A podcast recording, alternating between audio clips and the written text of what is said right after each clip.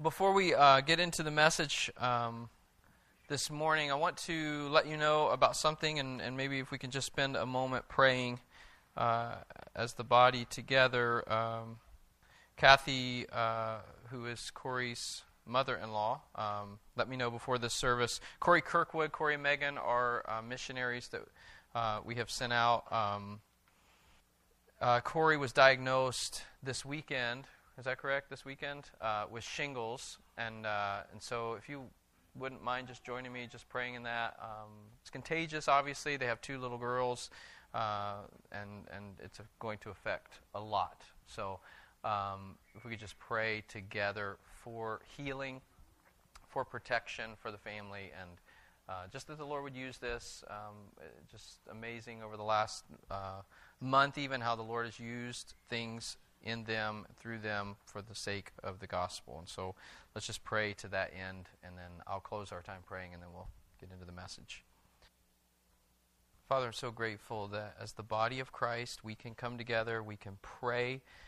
Uh, you hear us through Christ, and uh, and God, for our brother who is on the other side of the planet, Lord, we can pray and have hope that us praying from here to you makes a difference. And so, God, we do that in faith this morning, and I ask you, God, to heal. Lord, I pray for Corey that you would bring comfort, knowing that he is in pain um, and uh, has to even be separated from his family, Lord, so that they don't get it. God, I pray that you would um, that you would heal and that you would do it miraculously, Lord. Uh, and I pray that you would do it, that others would be amazed, and that the gospel would go forward. And even as we've been talking about, as we're going through 1 Corinthians, um, just making uh, a hearing for the gospel possible. Would in this case, God, would you do it? Uh, would you make it possible for the gospel to be proclaimed through this and hearts to be awakened to you, God? You are good, and you do good. And so we trust you. We know that you are in control of uh, every part of this. And God, we pray that you would be glorified through it. In Christ's name, amen. We'll turn to uh, 1 Corinthians chapter 10. if you are visiting with us this morning, uh, we're working our way through the book of 1 Corinthians. We've been in it for several months now. We're starting chapter 10 of 1 Corinthians this morning. And just as a, a reminder of chapter 9, if you weren't here, um, it's okay. I'm going to tell you briefly what we talked about last week. But in verses 26 through and, and 27, Paul says, So I don't run aimlessly and I don't box as one beating the air, but I discipline my body and keep it under control, lest after preaching to others, I myself should be disqualified. And, and so he's saying, I discipline my body, I keep it under control. We talked about how that means I pummel my body and I make it a slave so that after preaching to others, I don't finish the race and find out that I didn't really believe all of these things that I was saying and that faith, belief matters, and it, and it equals, translates into how we run our race. And so, what he's talking about in the passage before this is it matters how you run because how you run shows what you believe. If you really believe that the prize is Jesus and he's the greatest thing that you've ever experienced, he's the greatest treasure you've ever found, then you're going to run hard to get the prize. And so it matters how you run. And, and, and, and what he's saying there is I don't just talk about the gospel. I just don't talk about Jesus. I'm living in such a way, I'm, I'm keeping my body under control. I'm disciplining my body so that when I finish my race, I don't find out that I did this without really believing the gospel. And that's how we get to chapter 10, verse 1. And in case the Corinthians, as he's writing to them, or even us, think that Paul's just using scare tactics at the end of chapter 9 to get us to do more, um, he kind of continues in that and tells us, I want you to think about the Israelites as your example in this, okay? And that's what we're going to look at. So if you'd stand with me, I'm going to look, uh, we're going to read verses 1 through 5 of chapter 10. 1 Corinthians chapter 10, starting with verse 1. For I want you to know, brothers, that our fathers were all under the cloud and all passed through the sea And all were baptized into Moses in the cloud and in the sea, and all ate the same spiritual food, and all drank the same spiritual drink. For they drank from the spiritual rock that followed them, and the rock was Christ. Nevertheless, with most of them, God was not pleased, for they were overthrown in the wilderness. Let's pray. Father, thank you for your word. Lord, we need your help this morning. We're so grateful that you've given us your word, and we, we want to look to it and, and, and hear it and see it as your words, God. That what we have just read is, is you, it's your word given to us, and we want to have ears to hear that. We want to, we want to know you, God. We want we want people to know you. We want people to glorify you because you alone are worthy. And so, God, would you work what only you can work this morning? Your glory in our hearts. Whether that's through repentance or, or just growing in faith or, or, or completely seeing you for the first time and repenting and turning to you and submitting to you as Lord, God, would you do that? In Christ's name, amen. Go ahead and have a seat.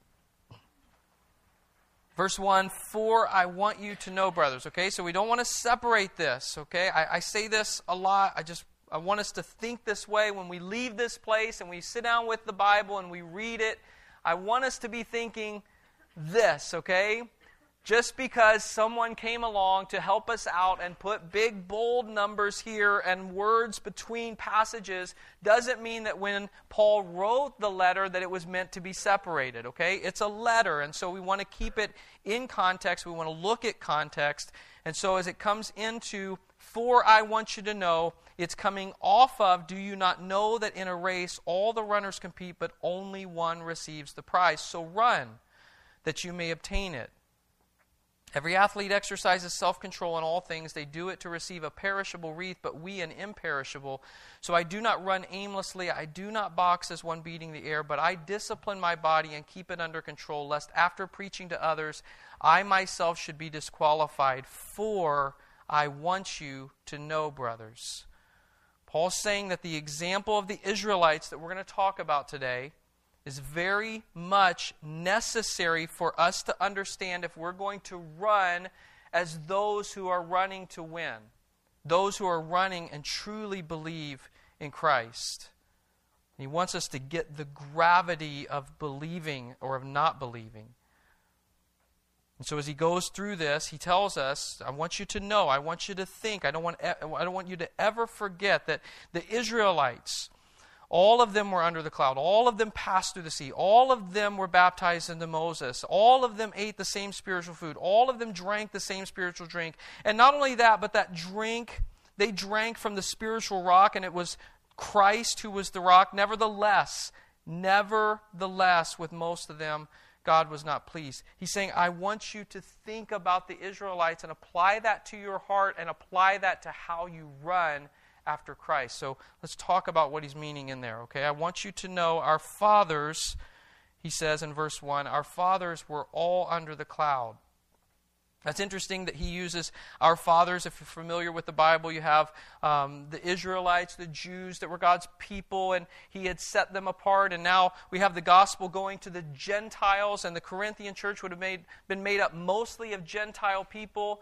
And, and so when Paul says our fathers, it's just affirming what the New Testament teaches that the church is the true Israel. Whether you're Jew or Gentile or whatever you are, if you're in Christ, you are unified in Christ and you're the true Israel. That's what Paul means saying to Gentiles, our fathers. He's referring to the fact that we're all a part of the church.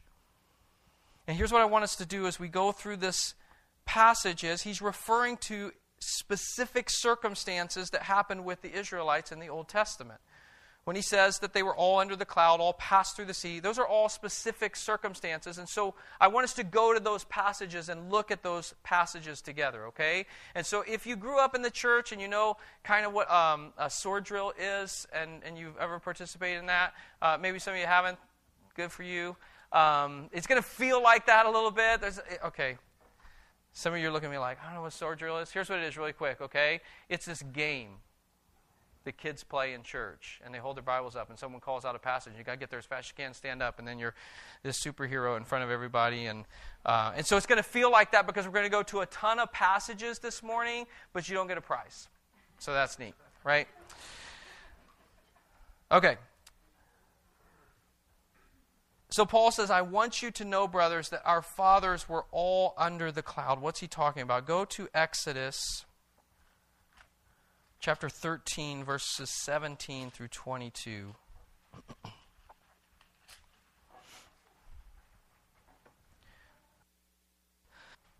I want you to know, brothers, that our fathers were all under the cloud. Just to catch you up to where we're at, or where Exodus 13, 17 is at, you have Moses, who is uh, set apart by God. He goes to the Israelites who are in captivity. They've been in captivity for 400 years, slaves to the Egyptians. And God does all of these miraculous things to convince Pharaoh to let his people, Israel, go. And Moses leads out these hundreds of thousands of Israelites out of Egypt where they've been in captivity for 400 years. And so they're coming out of Egypt together, led by Moses. And that's kind of where we're picking up in chapter 13 verse 17. And it says, When Pharaoh let the people go, God did not lead them by way of the land of the Philistines, although that was near, for God said, Lest the people change their minds when they see war and return to Egypt. But God led the people around by the sea of the wilderness toward the Red Sea and the people of Israel went up out of the land of Egypt equipped for battle. Moses took the bones of Joseph with him, for Joseph had made the sons of Israel solemnly swear, saying, God will surely visit you, and you shall carry up my bones with you from here. And they moved on from Succoth and encamped at Etham on the edge of the wilderness. And the Lord went before them by day in a pillar of cloud to lead them along the way, and by night in a pillar of fire to to give them light, that they might travel by day and by night. The pillar of cloud by day and the pillar of fire by night did not depart from before the people. So when Paul says the phrase, I want you to know that our fathers were all under the cloud, he's referring to this. As they come out of Egypt, you have hundreds of thousands of Israelites, and as they're being led out, God provides a cloud that is His presence with them, leading them out. And it's not just a cloud that's leading them out, but as they're in the daytime, it's this cloud leading them out of Egypt where God wants them to go. And then at night, it's a pillar of fire so that they can see to travel by night or by day. They don't have to fear anything coming and getting them. They can travel and, and be led out literally directed by God. Amazing. Okay? So just imagine, okay, can we just put ourselves into these stories, if you were a part of the Israelites there, and think about what that would be like. If you walked out of church this morning, you're like, what am I going to do today? It's Mother's Day. My mom lives in Tennessee. What am I going to do today? But there's a cloud. I'll follow the cloud and I'll just find out what the cloud wants me to do and I'll just go wherever the cloud wants. That doesn't happen, right? That doesn't happen normally. This is a supernatural, crazy, unbelievable thing where God is present with his people and leading them out so that they know where to go. God was with them. And they experienced it, all of them under the cloud. Just a wonderful, wonderful thing. But Paul goes on in 1 Corinthians 10 all were under the cloud and all passed through the sea. In Exodus chapter 14, we can see what he's referring to there, starting with verse 19. Now, to just get us from 13 to chapter 14, the Egyptians decide after the Israelites have left, we shouldn't have let them go. That's a lot of slaves that just left. Who's going to cook? Right? And so the Israelites are going out, the Egyptians are coming out after them. The Israelites are fearful because they come to the Red Sea. What are we going to do? How are we going to get across the Red Sea? Here we got the Egyptians coming out after them, and they're panicking. In Exodus 14, verse 19, then the angel of God, who was going before the host of Israel, moved and went behind them, and the pillar of cloud moved from before them and stood behind them, coming between the host of Egypt and the host of Israel. And there was the cloud and the darkness, and it lit up the night without one coming near the other all night. So we'll pause there. We're going to keep reading. But this cloud that was leading them moves behind them. So you have the Egyptians coming to attack them, to kill them. This cloud, God's presence, moves behind the Israelites. separating the Israelites from the Egyptians, giving light throughout the night so that the Egyptians don't dare go towards the Israelites because the Israelites can see them. And so they're stuck and they're fearful and they can't go forward, and God is keeping the Egyptians from the Israelites. And it goes on and says Then Moses, verse 21, stretched out his hand over the sea, and the Lord drove the sea back by a strong east wind all night and made the sea dry land. And the waters were divided. And the people of Israel went into the midst of the sea on dry ground, the waters being a wall to them on their right hand and on their left the Egyptians pursued and went in after them into the midst of the sea. All Pharaoh's horses, his chariots, and his horsemen. And in the morning watch, the Lord in the pillar of fire and of cloud looked down on the Egyptian forces and threw the Egyptian forces into a panic, clogging their chariot wheels so that they drove heavily. And the Egyptians said, Let us flee from before Israel, for the Lord fights for them against the Egyptians. Then the Lord said to Moses, Stretch out your hand over the sea, that the water may come back upon the Egyptians, upon their chariots, and upon their horsemen. So Moses stretched out his hand over the sea, and the sea returned to its normal course when the morning appeared.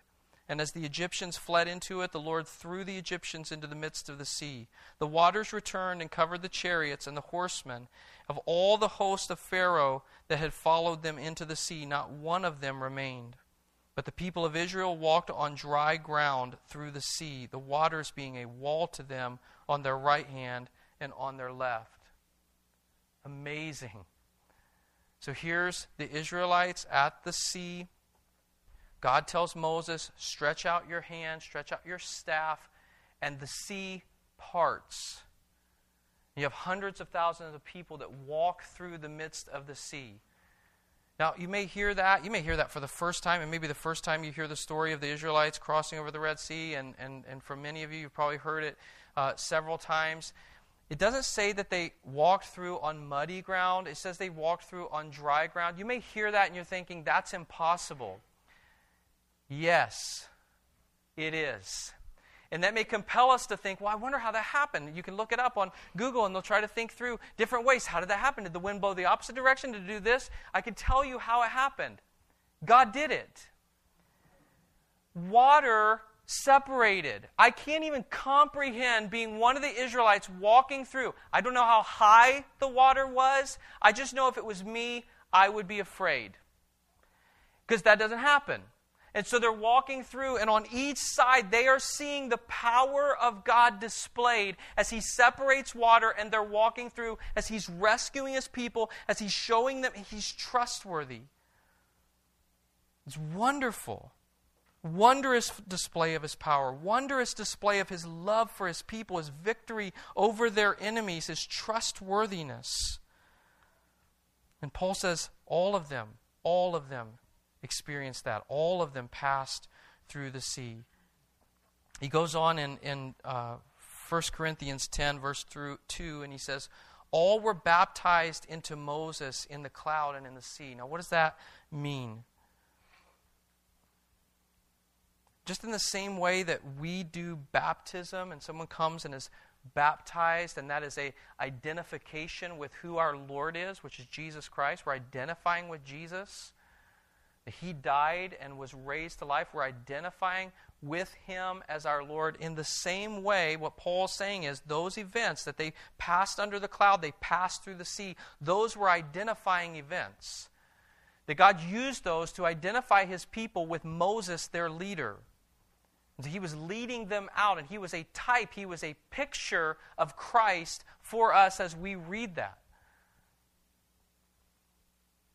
Moses set apart by God as his chosen instrument, and his people identifying with him, baptized, baptized into Moses in the cloud and in the sea. Paul goes on and says, All ate the same spiritual food. What is that? Exodus chapter 16, starting with verse 2. And the whole congregation of the people of Israel grumbled against Moses and Aaron in the wilderness. And the people of Israel said to them, would that we had died by the hand of the Lord in the land of Egypt, when we sat by the meat pots and ate bread to the full, for you have brought us out into this wilderness to kill this whole assembly with hunger.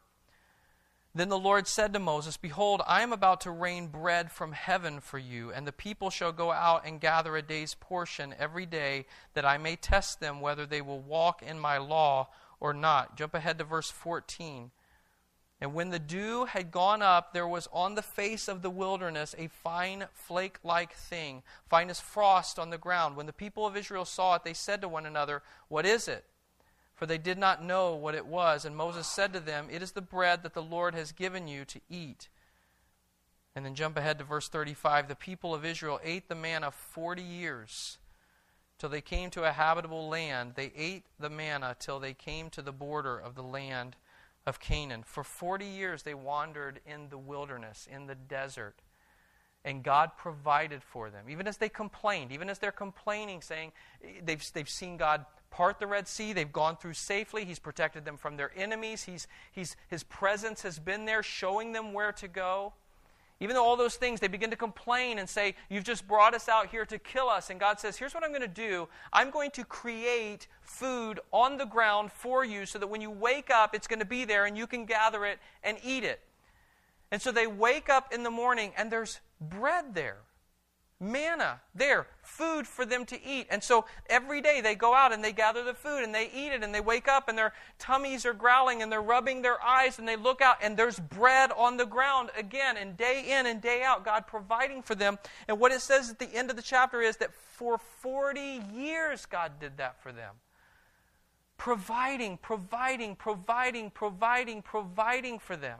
That they would have food to eat. Paul goes on, and all drank the same spiritual drink. In Exodus 17, starting with verse 1, all the congregation of the people of Israel moved on from the wilderness of sin by stages, according to the commandment of the Lord, and camped at Rephidim. But there was no water for the people to drink. Therefore, the people quarreled with Moses and said, Give us water to drink. And Moses said to them, Why do you quarrel with me? Why do you test the Lord? But the people thirsted there for water, and the people grumbled against Moses and said, Why do you bring us up out of Egypt? Or why did you bring us up out of Egypt to kill us and our children and our livestock with thirst? So Moses cried to the Lord, What shall I do with this people? They are almost ready to stone me. And the Lord said to Moses, Pass on before the people, taking with you some of the elders of Israel, and take in your hand the staff with which you struck the Nile, and go. Behold, I will stand before you there on the rock at Horeb, and you shall strike the rock, and water shall come out of it, and the people will drink. And Moses did so in the sight of the elders of Israel. And all of their complaining and all of their quarreling, the Lord graciously provided and protected. So here we have this incident where they're thirsty and they're complaining, they're wanting water. And what does God do? He doesn't strike them then. He says, Moses, I want you to go up to the rock, to that rock, big rock, and hit it with your staff. And so Moses does. He obeys God and he goes up and he hits this rock, and water comes out of a rock. Just God miraculously providing. Why? So that they would see God. Not just so that their thirst is quenched, but that they'll see, hmm, that doesn't happen all the time. That's unique. God did that. And so he provides for them. He provides for them. The psalmist says this in Psalm 78, 15 and 16. He split rocks in the wilderness and gave them drink abundantly as from the deep. He made streams come out of the rock and caused waters to flow down like rivers. God continued to provide for his people. And Paul goes on and he makes a comparison in 1 Corinthians 10. He says, All drank the same spiritual drink, for they drank from the spiritual rock that followed them, and the rock was Christ. They drank from the spiritual rock that followed them, and the rock was Christ. Paul's making a spiritual connection here that this was supernatural. The, the Israelites should have seen that. It should have been obvious to them. It's supernatural. This just doesn't happen. Water doesn't come out of rocks when someone hits it with a stick. Certainly not enough water to, to, to quench the thirst of all of these people. But God did it. And Paul's making this connection that it matters. He says at the beginning, I want you to know, brothers, this matters. God did these things, and it was a supernatural thing. And the material provision that He gave them pointed to a spiritual source. And the source of provision was Christ. Rocks did not provide for the Israelites. Christ was their provider. Christ was present with them in the wilderness. Christ was the one providing for them all along. Just as much as He's present with the church today, as we meet together, just as much as He's present with us today, He was present with them then. The rock, Paul says, was Christ. It doesn't mean that, that what he's saying is that Moses climbed up with this staff and he swings the staff and he hits Jesus. He's not saying that. It's, it's a picture. Paul's point is it wasn't the rock that provided water for the people. It wasn't Moses that provided water for the people. It was Christ that provided water for his people. Christ was providing for them. They drank from the spiritual rock that accompanied them, and that rock was Christ the people of Israel knew the sustaining presence of Christ. You might hear that and you might ask, well, how's that possible? Thought Christ was born around 5 BC or something. That's why we call it BC, right? Before Christ. So how could it be Christ before Christ? Not that it would just be good this morning if we rejoice together in this, okay? I'm just looking at a couple passages, all right? Just a, a, handful of passages that, that point to Christ. And, and do we have an understanding when we, when we say we put our hope in Christ? Is it Christ who is eternal? Is it Christ who is God? And what does the Bible speak to that? Did Christ come and begin when he was born in a manger? Or has he always been? First words of the scripture in the beginning, God created the heavens and the earth. How did He create the heavens and the earth? By His Word. You turn to John chapter 1, it tells us what that means.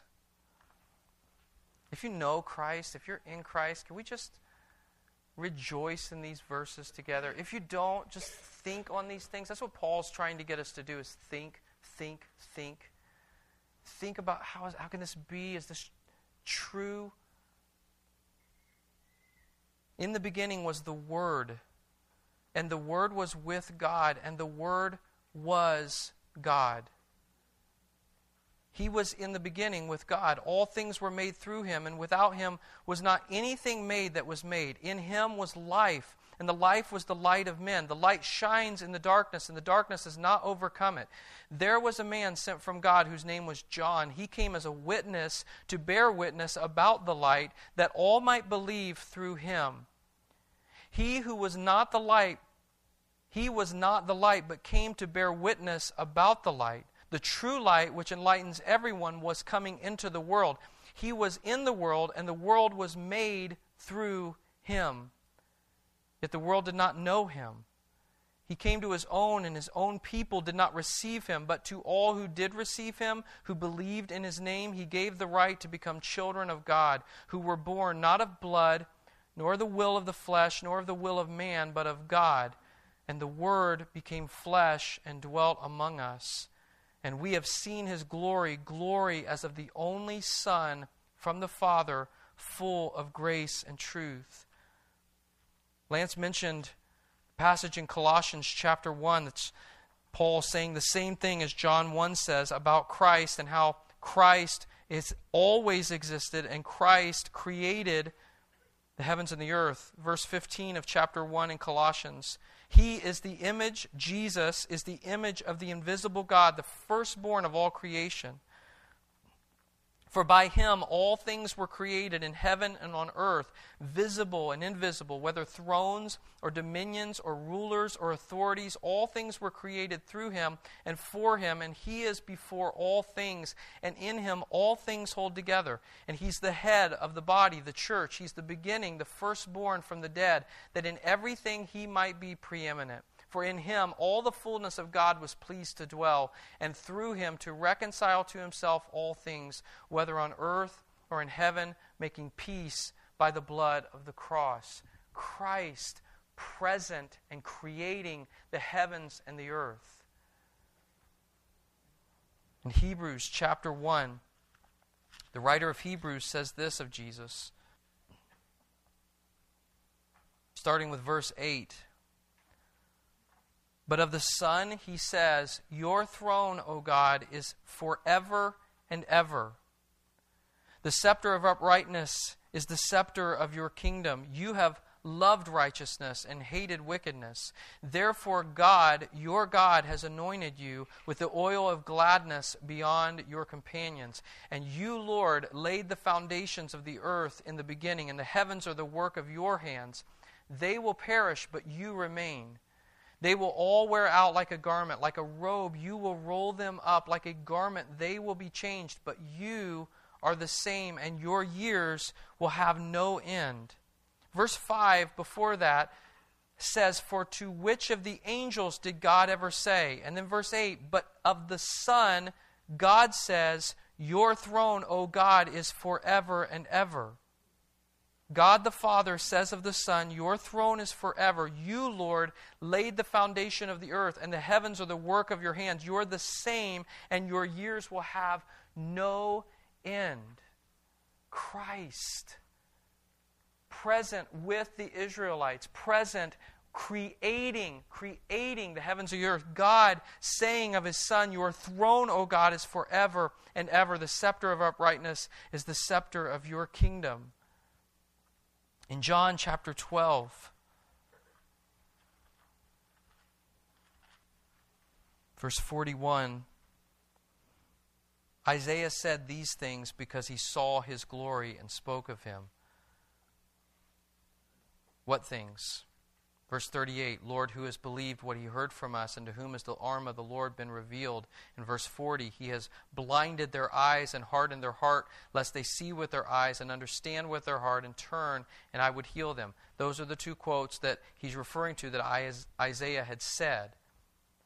Isaiah said those things. Isaiah said these things because he saw his glory, Jesus' glory, and spoke of Jesus. And what is that referring to? Isaiah 6.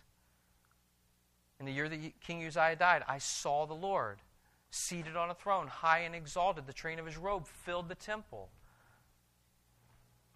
Isaiah spoke of Christ. In Psalm 16, verse 11, the psalmist says, In your presence there is fullness of joy. At your right hand are pleasures forevermore. Who is at the right hand of God the Father? Jesus. In John chapter 8, such a wonderful passage. Jesus speaking to the Pharisees, the Jews, they didn't think it was wonderful. See? But in verse 44, Jesus answered, If I glorify myself, my glory is nothing. It is my Father who glorifies me, of whom you say he is our God. But you have not known him. I know him. If I were to say that I do not know him, I would be a liar like you, but I do know him and I keep his word. Your father Abraham rejoiced that he would see my day. He saw it and was glad. So the Jews said to him, You are not yet fifty years old, and have you seen Abraham? Jesus said to them, Truly, truly, I say to you, before Abraham was, I am. In Hebrews chapter 11,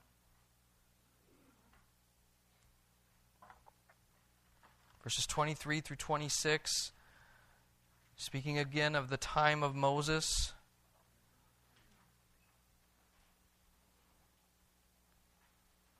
By faith, Moses, when he was born, was hidden for three months by his parents because they saw that the child was beautiful and they were not afraid of the king's edict. By faith, Moses, when he was grown up, refused to be called the son of Pharaoh's daughter, choosing rather to be mistreated with the people of God than to enjoy the fleeting pleasures of sin. Why? He considered the reproach of Christ greater wealth than the treasures of Egypt, for he was looking to the reward. Christ working in and through Moses. Christ working for and in and around his presence being there with the Israelites. In Luke chapter 24, verse 27, Jesus on the road to Emmaus with the disciples is risen from the grave and walking with the disciples. In verse 27, it says, And beginning with Moses and all the prophets, he interpreted to them in all the scriptures the things concerning himself. And then finally in Jude, the book of Jude, second to the last book of the Bible, in verse 5. Now I want to remind you, although you once fully knew it, that Jesus who saved a people out of the land of Egypt, afterward destroyed those who did not believe. Exactly what Paul's saying. I want you to know. I want you to remember. I want you to think about the Israelites so that you know how to run better, so that you're motivated to run. Think about the gravity of the Israelites. I want to remind you, Jude says, although you once fully knew it, that Jesus, who saved a people out of the land of Egypt, Jesus did that, afterward destroyed those who did not believe. Christ was the rock. It's exactly what Paul is saying to the Corinthians and to us. Christ was there, he was present with them just as surely as he's present in the church today. But look what he says in verse 5. All of these things took place. Nevertheless, with most of them, God was not pleased, for they were overthrown in the wilderness. They knew Christ's sustaining presence. They participated in blessings. Nevertheless, God was not pleased. It says that phrase, most of them, in verse 5. Nevertheless, with most of them, God was not pleased. That's a massive, massive understatement. How many made it out? Two Caleb and Joshua. So most of them understatement. I want you to know, Paul says, think about the Israelites, think about their circumstances, think about what they experienced. Nevertheless, with most of them, God was not pleased. For they were overthrown in the wilderness. All but two. The rest died in the wilderness. That word overthrown literally means to strew or to spread over. We'll talk about next week as he gets in more detail about the things that happened with the Israelites. But, but that picture Paul is painting is that the corpses of those with whom God was not pleased littered the wilderness. Think about the connection Paul's making. That's what he wants us to do. Think about the connection. Run the way that winners run so that you don't find that you were disqualified. And here's an example for you. Remember the Israelites. Remember what they experienced. Remember all of the things that happened to them, and yet, nevertheless, God was not pleased with them. Why? Because of what we talked about last week. It's not running that earns you the prize, it's not running that gets you saved, it's not works that you can do that gets you to heaven. It's Jesus. Those things that we participate in, the things that we do, can do nothing to earn us a relationship with God. Jesus graciously worked for us by taking sins on himself so that if we believe in him, we could have a relationship with God. We can't do that ourselves. Paul says, think about the Israelites and all of the things that they participated in, all of the blessings. They were baptized into Moses. They ate spiritual food and drank spiritual drink. That would sound familiar to the Corinthians and to most of us. Many of you have been baptized. The bread that they ate, the manna, was a picture of Christ, the bread of life. The water that they drank, a picture of Christ, who is the water of life. Their participation, a picture of communion. And, and as we get further into this chapter, Paul's aiming in that direction. Talking about their participation through communion, through taking the bread and the cup together. It's a picture for us, it's an example for us. They participated in all of those things, and yet God was not pleased with them. Those have been things that the Corinthians had participated in, but are they running? Do they really believe in Jesus? Are they trusting in Christ? And Paul's point in this is he wants to be sure that they're not depending and that we're not depending on things like baptism or communion or attending a church together to get us to heaven because those things can't save us.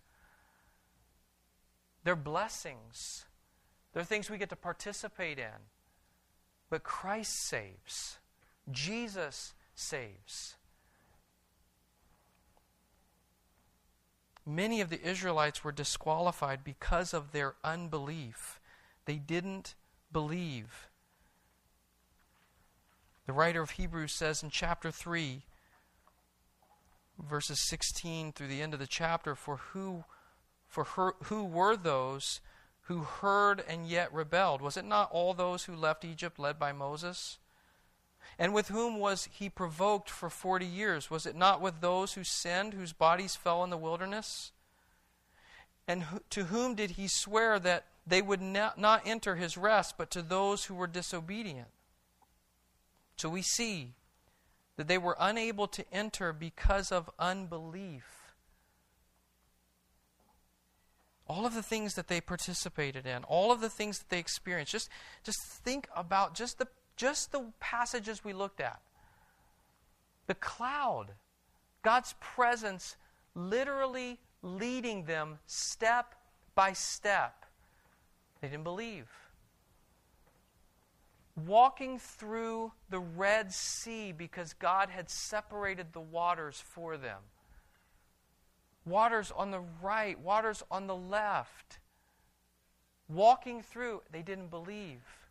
What's Paul saying? Those circumstances that we participate in, they can't save us. If, if a circumstance that we participate in could save us, I'd pick Red Sea. I'd want Red Sea, like Alum Creek. Let's go to Alum Creek.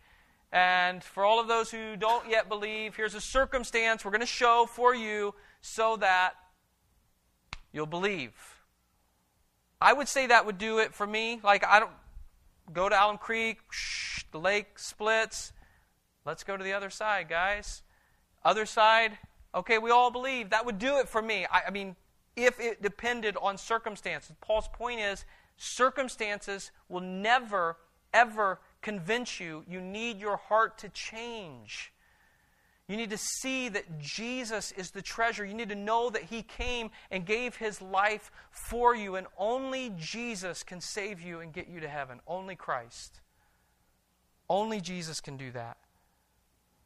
All of the things that they had been exposed to, all of the blessings that they had participated in. So, Paul's encouragement to the Corinthians, my encouragement to you if you have been exposed to the blessings of Christ, if you've, if you've participated in communion, if you've seen baptism, been a part of being baptized, those things can't save you. But if you've participated and you've ex- been exposed to the blessings of Christ, throw yourself on Christ. Trust in Christ. Don't trust in those things. Those are things we do in response to what Jesus has already done.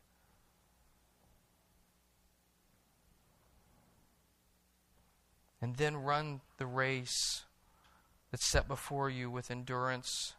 Run in a way that winners run. Run the way that the, the one who crosses first runs. Runs with run with everything in you. Casting everything else aside, run. That's Paul's point in this. Was reading in John chapter 20, and John, as he's wrapping up the Gospel of John in, in chapter 20, uh, just before chapter 21, verse 30 and 31. He says, Now Jesus did many other signs in the presence of the disciples, which are not written in this book. But these are written so that you may believe that Jesus is the Christ, the Son of God, and that by believing you may have life in his name. All of the things that Christ was there doing, providing for the Israelites, were for one reason so that they would believe. All of the things that Jesus did, all of the things that John wrote about that Jesus had, done, had done, and all of the things, even, even knowing that there are more things and more signs that Jesus did in the presence of his disciples, all of these things are written, John says, so that you would believe.